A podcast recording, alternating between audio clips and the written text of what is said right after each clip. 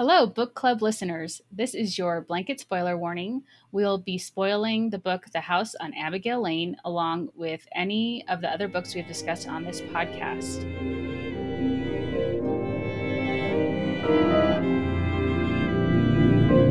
Houses are empty shells of wood and brick and plaster, devoid of souls or intent. It's us, the creatures that are installed within them, that ultimately define their character.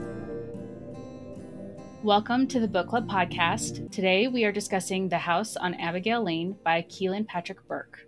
I'm Carly, and I wanted to read this book because it was the top rated indie published haunted house book on Goodreads. I'm Caroline, and I'm excited that we read this book because it had a very different format that I think referenced crowdsourced horror, and that's how a lot of us actually experience horror stories these days. This book is tough to summarize. It is written in the style of an investigative account and tells many stories about the different characters who encountered the house on Abigail Lane, whether as residents or as investigators. Throughout, there are many references to articles, books, and documentaries about the house. It also repeatedly mentioned that some of the people who experience odd things at or due to the house on Abigail Lane are seeking fame.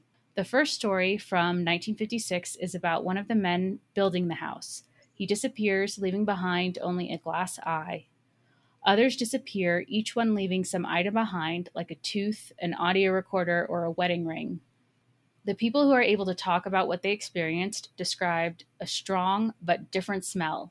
One person smells motor oil, another person smells chlorine. They see different things, like an otherworldly beach where people speak backwards, or a lighthouse on a cliff.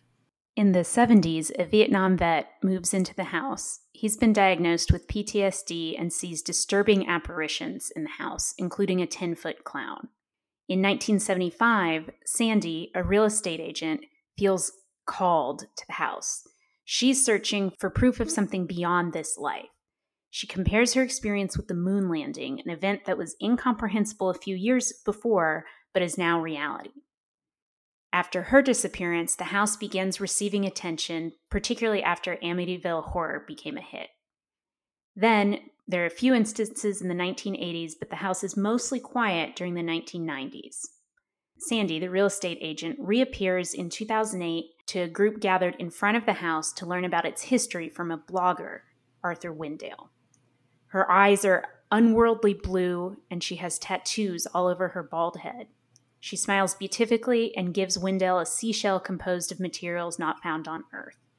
She walks out of the house into the crowd and disappears. Windale, the blogger, later disappears in the house, leaving a recording behind. In the recording, he says that he smells smoke and describes a huge wall of black obsidian. And then there are sounds of something huge walking around and then a loud fluttering. A researcher named Moorhead experienced something in the house and after that was blind in one eye, although he said he could see other worlds through that eye for the rest of his life. He later killed himself, gouging out both his eyes, leaving a written message All hail the sunflower god. In 2018, a documentary filmmaker, Mike Howard, sets up cameras in the house. Howard searched the r slash don't look subreddit for new material and found out about the house. His cameras captured an opening in the house like a screen showing scenes that previous visitors had described. Howard walks through it and vanishes. Before he leaves, he says, I think it's a door into someone else's dreams. The video was posted online, and a speculative fiction writer, Scott Walker, saw it when his teenage daughter showed him. Walker recognizes the scene from the video as his dreams, according to his notes, which say that people walked into his dreams and got lost. He was born in 1971, but the first disappearances, which are related to his dreams, happened back in 1956. Walker visits the house to see if he can come to the bottom of this puzzle. He doesn't notice anything usual until he returns home to find his wife and his daughter are changed. They don't have eyes anymore. He says that they got lost in his dreams. A later note says the sunflower god has replaced the world and will give him the answers he seeks. The book closes noting that the house has been demolished to build a mall, which will open in 2026. So, my opening question is about how the narrator connects each event in the house's history to current events in United States at the time. in other haunted house stories, we find connections between the haunting and the mental state of the people inside the house. In this story, is the house connected to the mental state of the country? Yes, I think there are some indications of that. Although I also want to note that the author, who we never know, he seems to be someone who's just collecting all the stories. I don't think he strongly sets forward opinions of his own. He kind of, in my mind, mentions every possibility under the sun for a lot of things.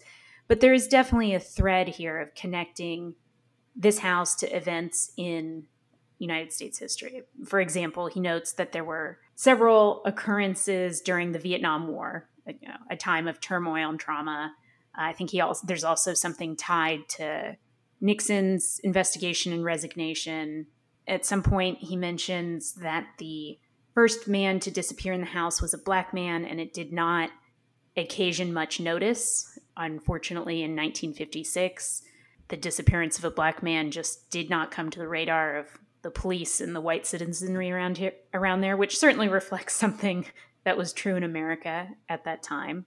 Because the next disappearance is a young boy in the nuclear family, a family of right. a husband, a wife, a son, and a daughter and the son disappears and he's like the epitome of the American child. and so that right. gets a lot more public notice. Yes. And then there's a couple things in the 80s, I think is in the late 70s or early 80s there's supposedly some connection between an occurrence at the house where all the cats and dogs in the neighborhood come and sit in the house and stare at it and supposedly that happens on the same day that the Church of Satan was founded in LA, something like that. So supposedly connections there. And then he says the 90s were a time of quiet. Mm-hmm. You know, because we all know everything was great in the 90s. Right. Yeah. And the house is in suburban Ohio. So it's Midwest uh, America. Right. Feels like the heart of the United States. Uh, yeah, I think that's maybe why it's chosen.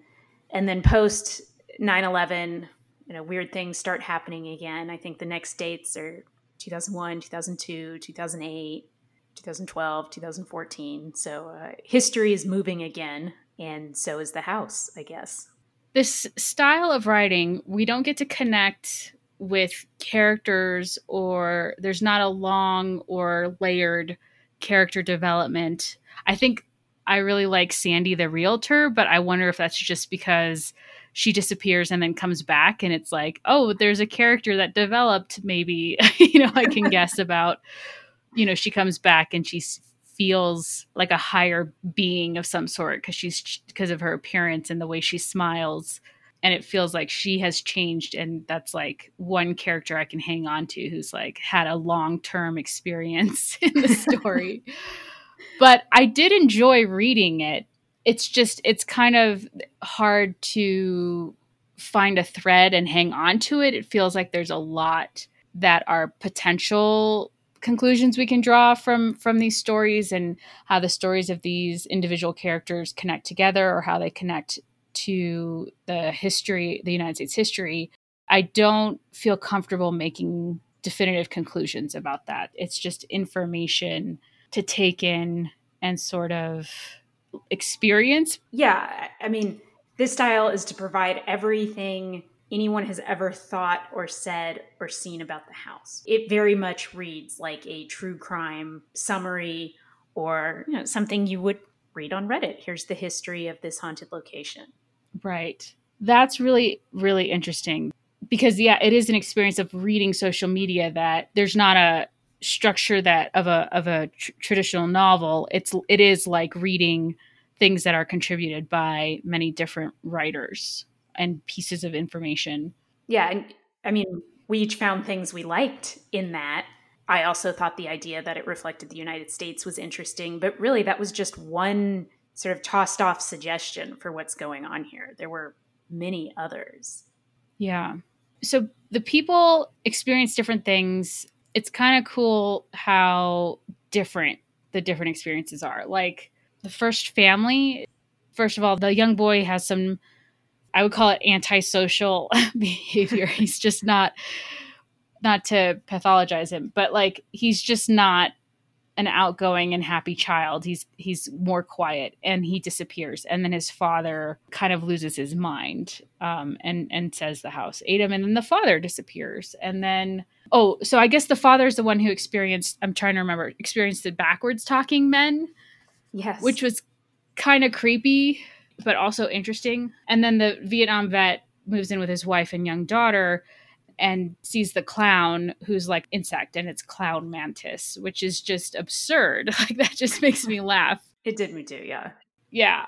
And then there's a lighthouse there's there's a field of sunflowers different levels of danger i think in each of these scenarios. Yeah some of the scenarios seemed pleasant according to the people who experienced them.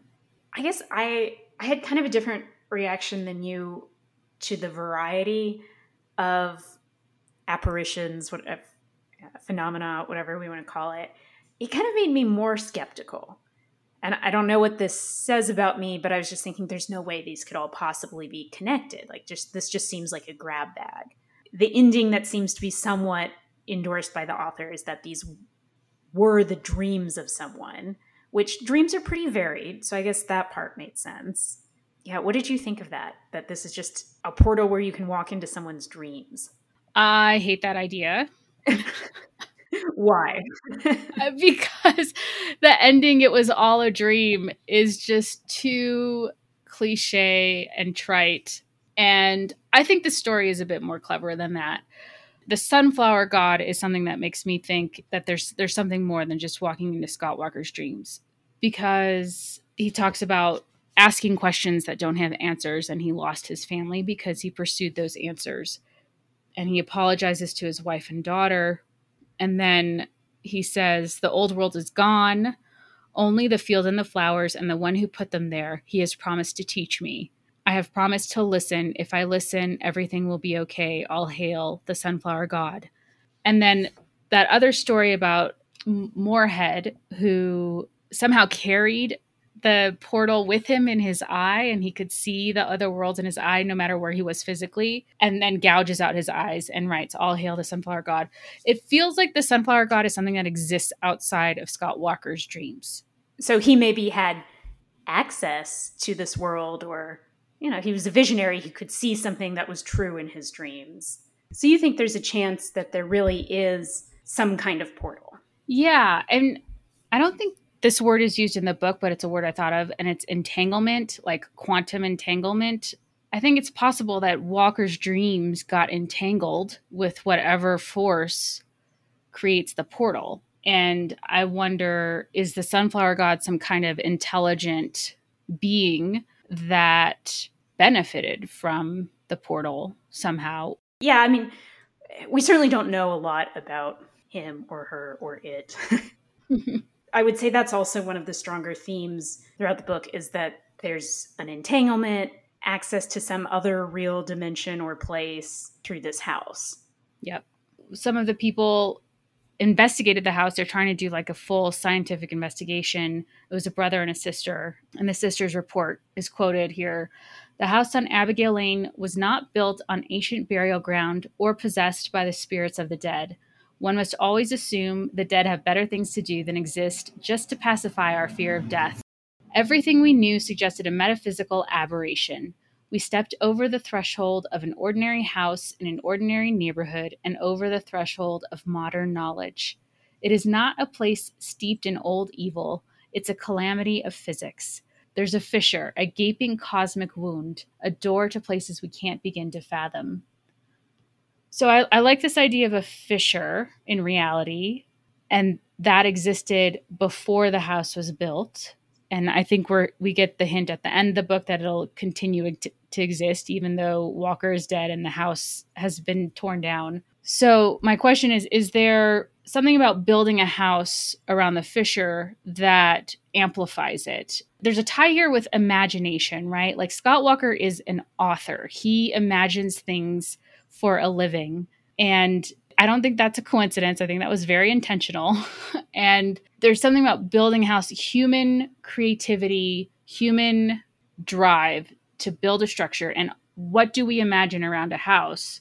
And what does that do for this fissure in reality? Does it make it stronger? It's interesting because in other haunted house stories, we've talked about how the house is a focus of emotional expectation, certain types of hope or you know, expectations, actually, I think is one of the best words. But that's related to imagination, but very different. Is a house a seat of imagination? In some ways, yeah, because you're, you know, in every house, every home, you imagine the kind of life you would want. Perhaps if you're lucky, you're taking steps to build that and you feel like you're moving towards what you imagined. But is it the best vehicle for imagination? I mean, what if a like a theater had been built on this spot or something like that, right? Yeah. Well, that reminds me of another quote from the blogger. Uh-huh. Windale, in his recording, he calls the house a shameful symbol and it represents the fragility of the American dream. Oh, that's right. These are Walker's dreams. Yeah. So, what does the house represent in our imagination? Well, okay. So, your question was like, what if it was a theater? Like, what's a better vehicle? Well, okay. But I like this trying to connect, you know, American dream. We talked about it, paralleling American history, maybe, but also imagination. But those are very different types of imagination. Speculative fiction versus the sort of vision of domestic bliss that I think of as sort of there's imagination in both of those, but of very different kinds, right? Right. I mean, the house is something you go into, and I think like people go into these worlds. House is seclusion too, so they disappear and they don't come back. If it's in a theater, if the fissure's in a theater, is it something that you witness but you don't go into, like a movie? I don't know. Is, I mean, this may be taking it too far.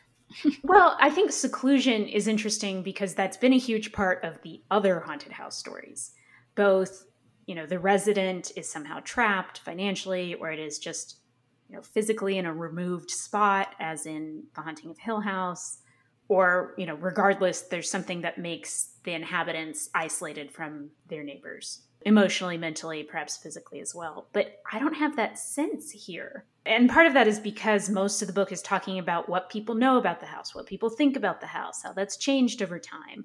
This is very much a view from outside the house. Hmm. And people bring their own expectations to mm-hmm. what they what they think the house is doing. So, I mean, one theme throughout the whole book was people seeking fame based on the occurrences at the house. And that's something that starts right from the 1970s. He notes that the husband of the woman who disappeared, of Sandy, the real estate agent, he liked giving interviews about her disappearance a little too much. He got fame hungry and he wrote a book and in the book, which was written about 20 years later, he vastly expanded his account of what happened. And the author says that's true for a lot of the people who either coincidentally had connection to the house or they sought it out because they wanted touch with something famous. In fact, there's this quote about in the new millennium, secrets became harder to keep. The house was about to go viral. This is the story of a famous haunted house. Mm-hmm. And that's very different from a haunted house that is secret and you discover it when you move in and live there and have to live through that experience. Right. This is also the book that is the most recently written. So there is a social media piece of it. And there's so much parallel with social media that the house is about to go viral, but also our narrator, our investigator, is looking at public record about the house and he's able to find the public record on social media. You know, Walker Walker's daughter is watching videos and she finds the video of uh, Mike, the the documentarian, disappearing. So people have an interaction like the like Walker's daughter has an interaction with the house. She never even goes there. Windale, the blogger, he has these perform perform is it? I don't know. He has these events where people come to listen to him talk about the history of the house, but they don't go inside. And people are feel that they're not getting their full money's worth because and then he mentions other houses like the Winchester house where people can go in and have a tour. They want to go inside and Windale doesn't let them. I mean, it's kind of a natural continuation of what we've talked a lot about with the other haunted house stories, which is where the individuals in the haunted house reflect the haunted house and shape the manifestations, let's say. Okay, well, if that's a basic principle of haunted houses, it feels like this escalates that to the next step, which is, well, then how would a bunch of people, like the public's thoughts about a haunted house, shape the house? Yeah. I mean, there are a couple instances of what you mentioned the cats and dogs gathering outside the house and sort of being mesmerized and then they snap out of it. And then it happened close together where people find themselves mesmerized and find themselves like standing outside the house staring at it. But then there's also, I think, like Satanists went intentionally to go and pray and chant around the house. Yeah. That's interesting that it's both of those things happen. They happen close together in the story where it's like unwilling people get drawn to the house and then also willing people get drawn to the house. Yes. And you're talking about the the cats and the people who get sort of uh, mesmerized by it.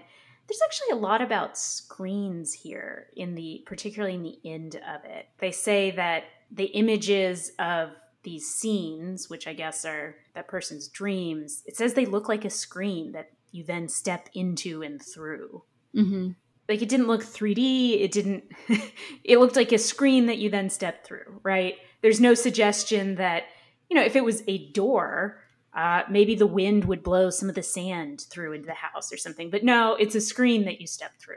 Yeah, and that happens with the documentarian. So that yeah. would seem to suggest like why does the documentarian see many different scenes right? Like everyone else we know about only experienced one of these pla- these other places. But mike the documentarian sees a flashing of all of them. And is that related to the broader knowledge of the house because it has gone viral that it has more activity and because it's gone viral on a screen? He expects see a variety of manifestations, and so he does. Mm-hmm.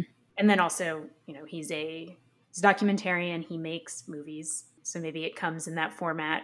You know, it's a little bit tailored for him, like we've seen in other stories. How does he disappear? Does he step into it? Yes, I thought so. As opposed to what? As opposed to being swallowed by it. I thought he just stepped through it. Oh, okay. So it says uh, it's being narrated by his girlfriend who is watching on the video cameras they had set up to catch occurrences, which is interesting in of itself. And she says, The sand rolled away ahead of him within the world, as if something was alive beneath it, or as if his presence had caused a kind of shockwave. He had time to look up at the camera one last time before the screen, the door, the whatever it was, snapped shut behind him. It's interesting that the world reacts to him entering. I mean, she says that that proves it was no illusion; it was real. So I I don't know entirely what to make of that, but I did have something I wanted to point out about the video cameras.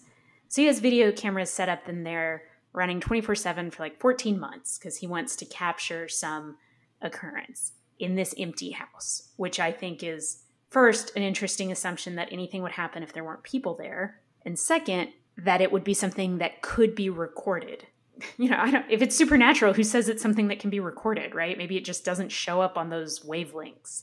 Maybe it destroys any technology. But I think that was a very interesting assumption that it would be something so impersonal that it could be recorded. Does that make sense? Sure. So it's yeah, it's a tangible physical reality. You're assuming that it's a tangible physical phenomenon and rather than something that just gets into your head. Right.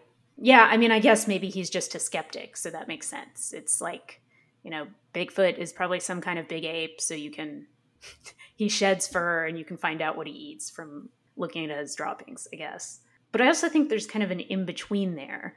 I'm thinking back to The Shining, where the stuff that happened to those characters involved the real world. Like the clocks changed, you know, that hallucination of the butler could actually open the pantry door. But no one other than Jack saw the butler. So it was both real and acting in the world, but also a personally tailored hallucination. Mm-hmm. I wonder if there is such a thing as personally tailored apparitions in the world of this book, where there's assumption that any phenomenon can be seen by everyone. Well, Sandy felt called, and the world that she saw was benevolent. And Walker describes that as a world he imagined for his first girlfriend and him to get away from any distraction and that's where Sandy went. I, I think. I, I, think we can okay. assume that, or at least that's what she saw the first time she experienced something and came back and was able to describe it. And then when she she comes back for real, she doesn't seem tortured. So in that case, it seems to have responded to her desire for something good and larger than this basic life, I guess. Yeah, because she seemed kind of like a dreamer, romantic, an optimist. But that also happened in the 70s. So could that have still happened in, say, 2018? Or would the weight of everyone's knowledge about the house, like the fact that the house has gone vi- viral, could you still have a, you know, a personally tailored world within the haunted house? Or is it impossible now? Yeah. Well, people expect it to be scary and evil, even though our researcher says it's definitely not evil. And they also expect it to be, I think, exciting in certain specific ways, dramatic in specific ways, unexplainable. Yeah. kind of expect it to be a good show, frankly, right? Yes. That's the viral side of it, right? Like it's something goes viral because it's entertaining. No other reason, right? Yeah. I mean, I think, and I've said this before, you know, in the other episodes, that think haunted houses, the other stories we've read, had a lot to do with privacy and isolation and solitude. And is that something you really have anymore? I mean, in general, not just for a haunted house that's become famous, but is a house a really, is it really a separate world anymore when we're connected all the time to everything and everyone? Yeah. Can you tell me again about the Puritan you were reading about Puritan attitudes toward houses. Okay, so I read this wonderful book called The Way We Never Were by Stephanie Coontz, and it's about it's a history of the American family and all the varieties that that has been a part of. But one of the things she says is that this idea of privacy is actually a fairly recent idea, both because people used to live with many more people within the same walls and this is for all income levels, but particularly if they were impoverished, you could expect to live with other families in the same tenement, for example. But even you know middle class and wealthier people, you tended to have an extended family under one roof, and you tended to be much closer to your neighbor. So whatever privacy you had in your house or thought you had, your neighbors could hear you. And we know this because, from Puritan court records, for example there was no conception that the house was a private place that a non-resident would ask permission to enter to into. It was treated as what we would call now a public square. And so that comes up in court records because that's how a lot of things like adultery were discovered because people just walk into their neighbor's house to say hi, to borrow something. There was not this stop and knock and maybe they'll let you in or maybe not, but it would be a faux pas to enter without permission. So privacy and the expectation of it and of silence and solitude, I think is kind of a post 1950s suburban home, large yard development. And I think my personal theory is kind of that haunted house stories kind of reflect that, you know, because before that time period, a lot of the haunted house stories are rich people's haunted houses, right? Because that's the only way you could have a big house by itself. You were really rich and it was out in the country. But you get the sort of democratization of haunted houses after the 50s but maybe that period's over because there's nothing that has that solitude you know isolated rich poor nothing has it anymore.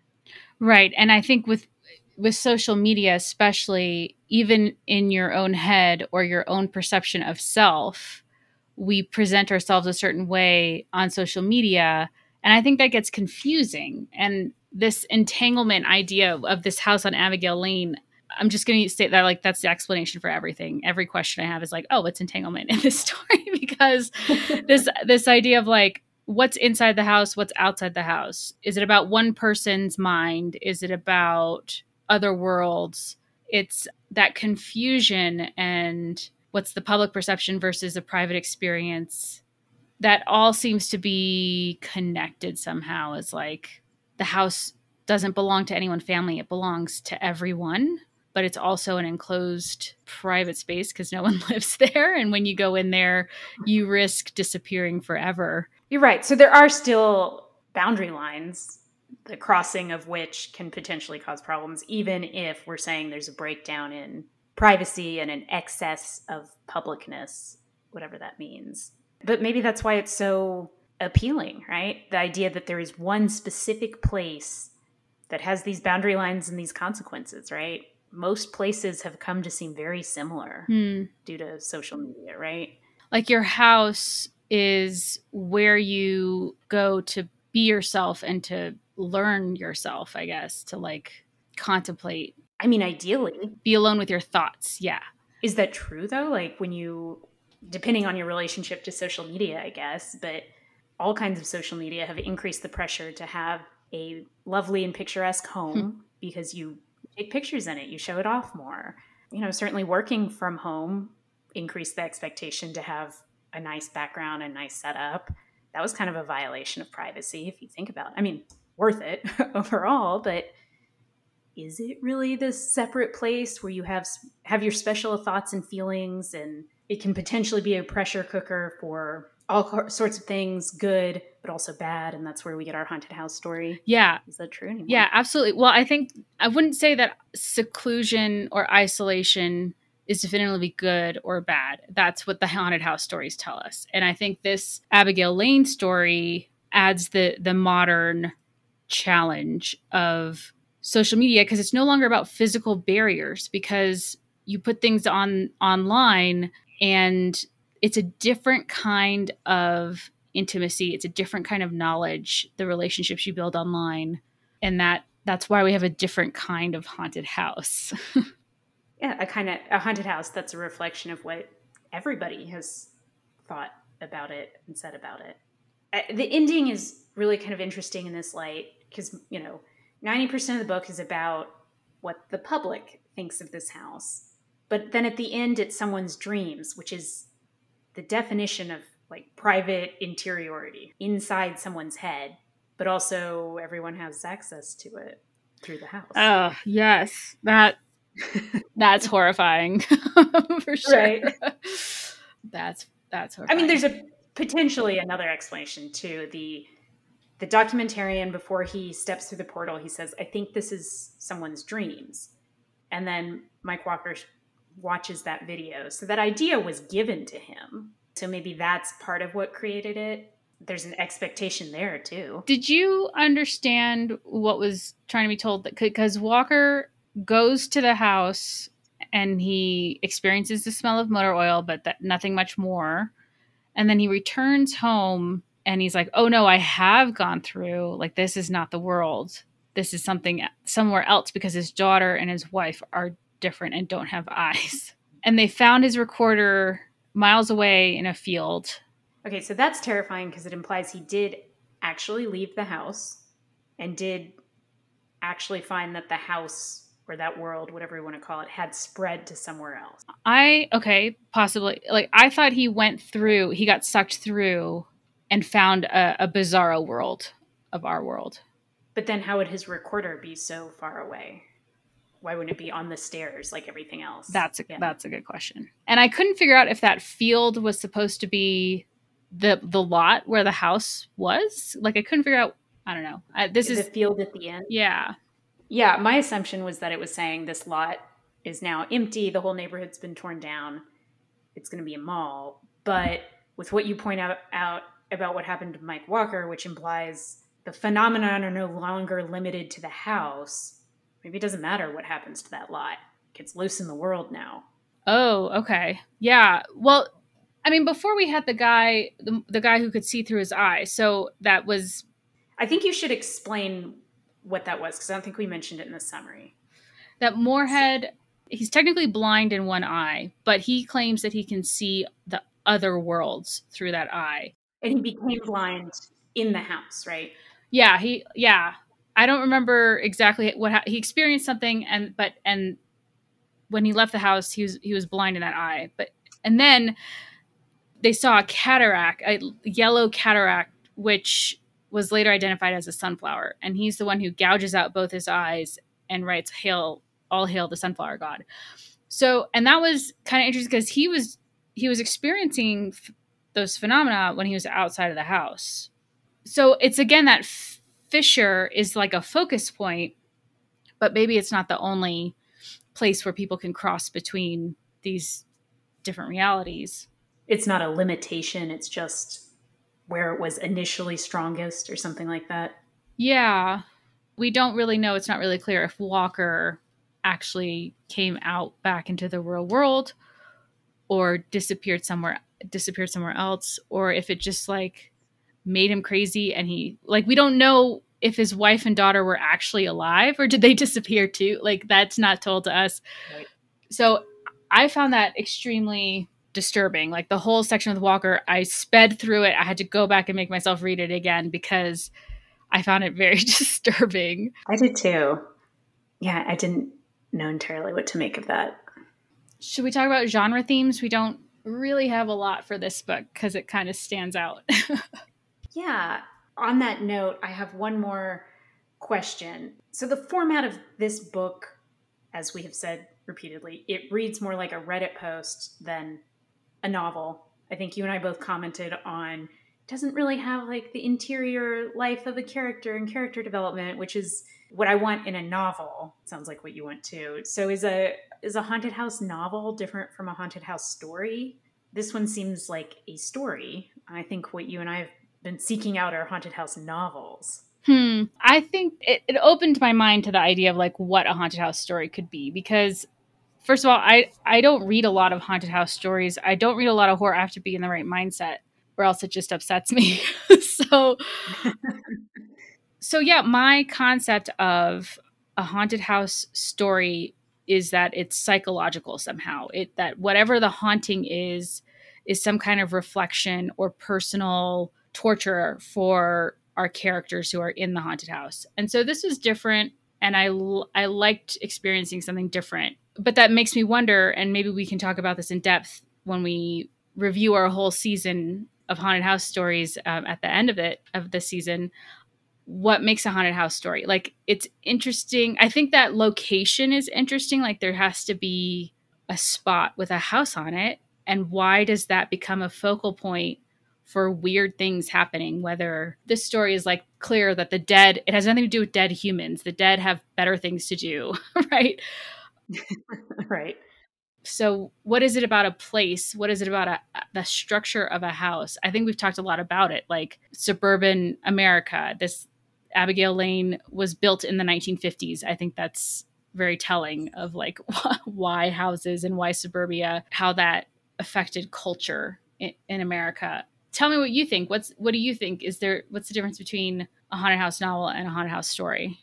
I didn't realize until I read this book that I had a pretty narrow definition of both haunted house and novel. And they were actually very parallel, right? You are sort of restricted to a psychology or a couple, you know, you're inside one person's head or a couple. They are interacting in some way. You know, obviously there's one location because of the house and there's sort of a unitary story. You know, it's probably continuous in time. You know, it has a beginning, middle, and end uh, about these people or this person. This book does neither of those. It's you know, not particularly about the internal experiences of anyone living through the house. It's not, maybe even not about a particular place by the end of it. It's about what people think of it, and maybe it's moved beyond the bounds of the house. Uh, so this book was great for making me realize what I was expecting by not giving you what you expect. yeah, not giving it to me. You know, I have read plenty of horror online that has this sort of investigatory format where people are lots of people are contributing and some of it's interesting to me and some of it is not. You know, and other people reading it pick up on different things. But I think that sort of collaborative horror story is very different, right? By definition, there's not a through thread, there's not one idea. You're not getting one authorial voice with one definite conception of how it works. You're getting little pieces of everything. And I feel like, you know, you and I hit on some of the same things. We like some of the same things, but I don't even know for sure if they were actually the real themes or it was just sort of a Rorschach test because there was so much in this book. And you and I found the things we were interested in and we talked about them, right? Right.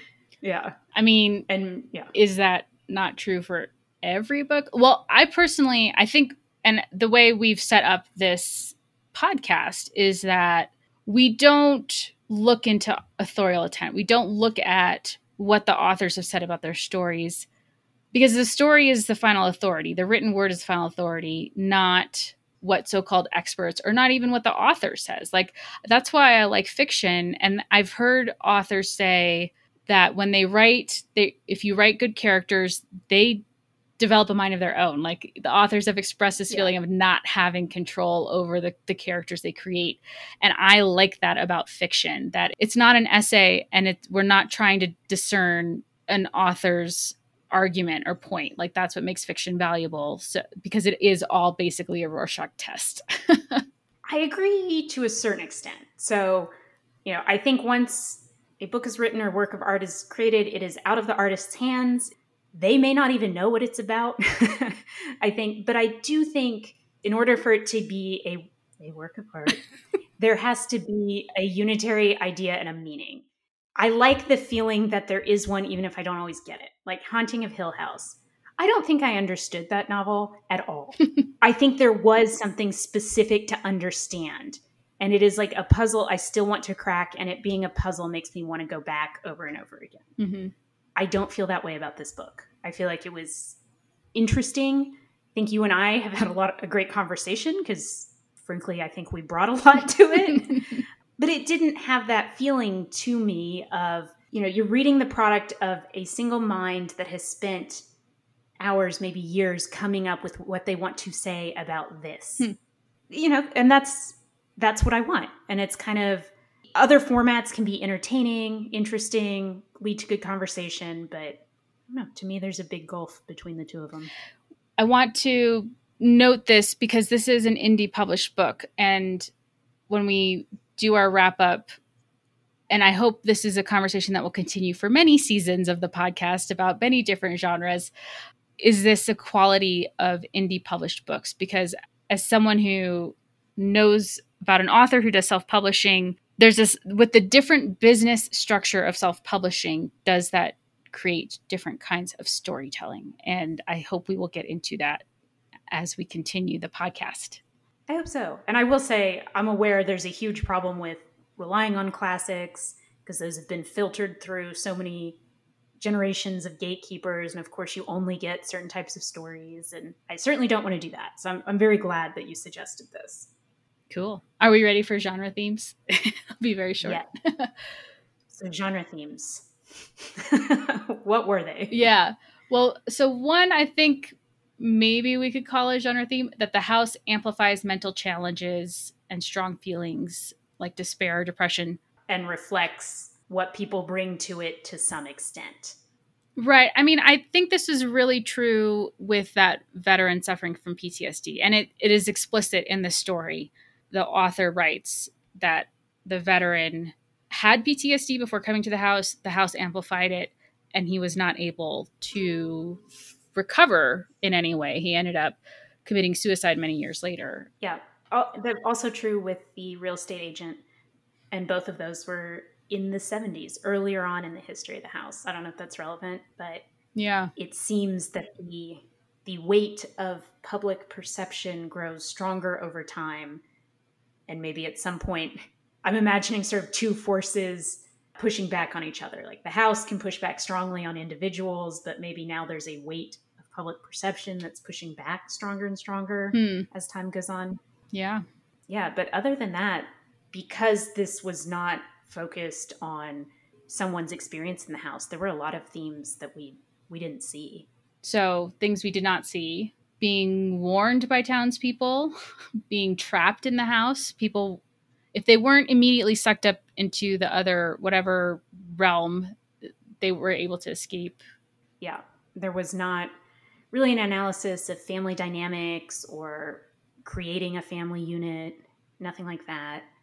It, we did not have the, oh, this was, this house was built on the site of some horror, you know, a graveyard, where some terror happened. In fact, it was specifically disclaimed, which was nice. Yeah, so it's really different in a lot of ways. Final thoughts, Caroline? I really enjoyed reading this and talking about it and comparing it with the other books. It's made me think a lot about other media for horror, mediums for horror, not just novels, but you know, comparing novels with the stories I read online, which I've done for years, and how each is maybe oriented towards a different type of horror and effect on people. So I'm going to keep thinking about that for sure. I thought it was really interesting. I enjoyed reading it. The, the format is fun I, overall. I can't, I can't say what I want to say because I want to compare it to our next book. So I'll save that for our next episode. you already read. So, yes. okay. Listeners, what did you think of The House on Abigail Lane? Have you read any other books by Kealan Patrick Burke? Do you have any thoughts about collaborative or crowdsourced horror and how it affects the experience? Let us know by recording a voice memo and emailing openingquestion at gmail.com. You can also complete the feedback form on our website at bookclubpod.com. We will read your responses and play your voice memos on our feedback episode at the end of the season. Our next book discussion will be on The House on the Borderland by William Hope Hodgson. Read with us. It's a wild story and inspiration for many horror authors and filmmakers. We'll release that episode in one week, and you can get your copy by using the affiliate link in our show notes. The Book Club podcast is produced by Carly Jackson and Caroline Gorman. Audio editor is Alex Marcus. Thanks for listening.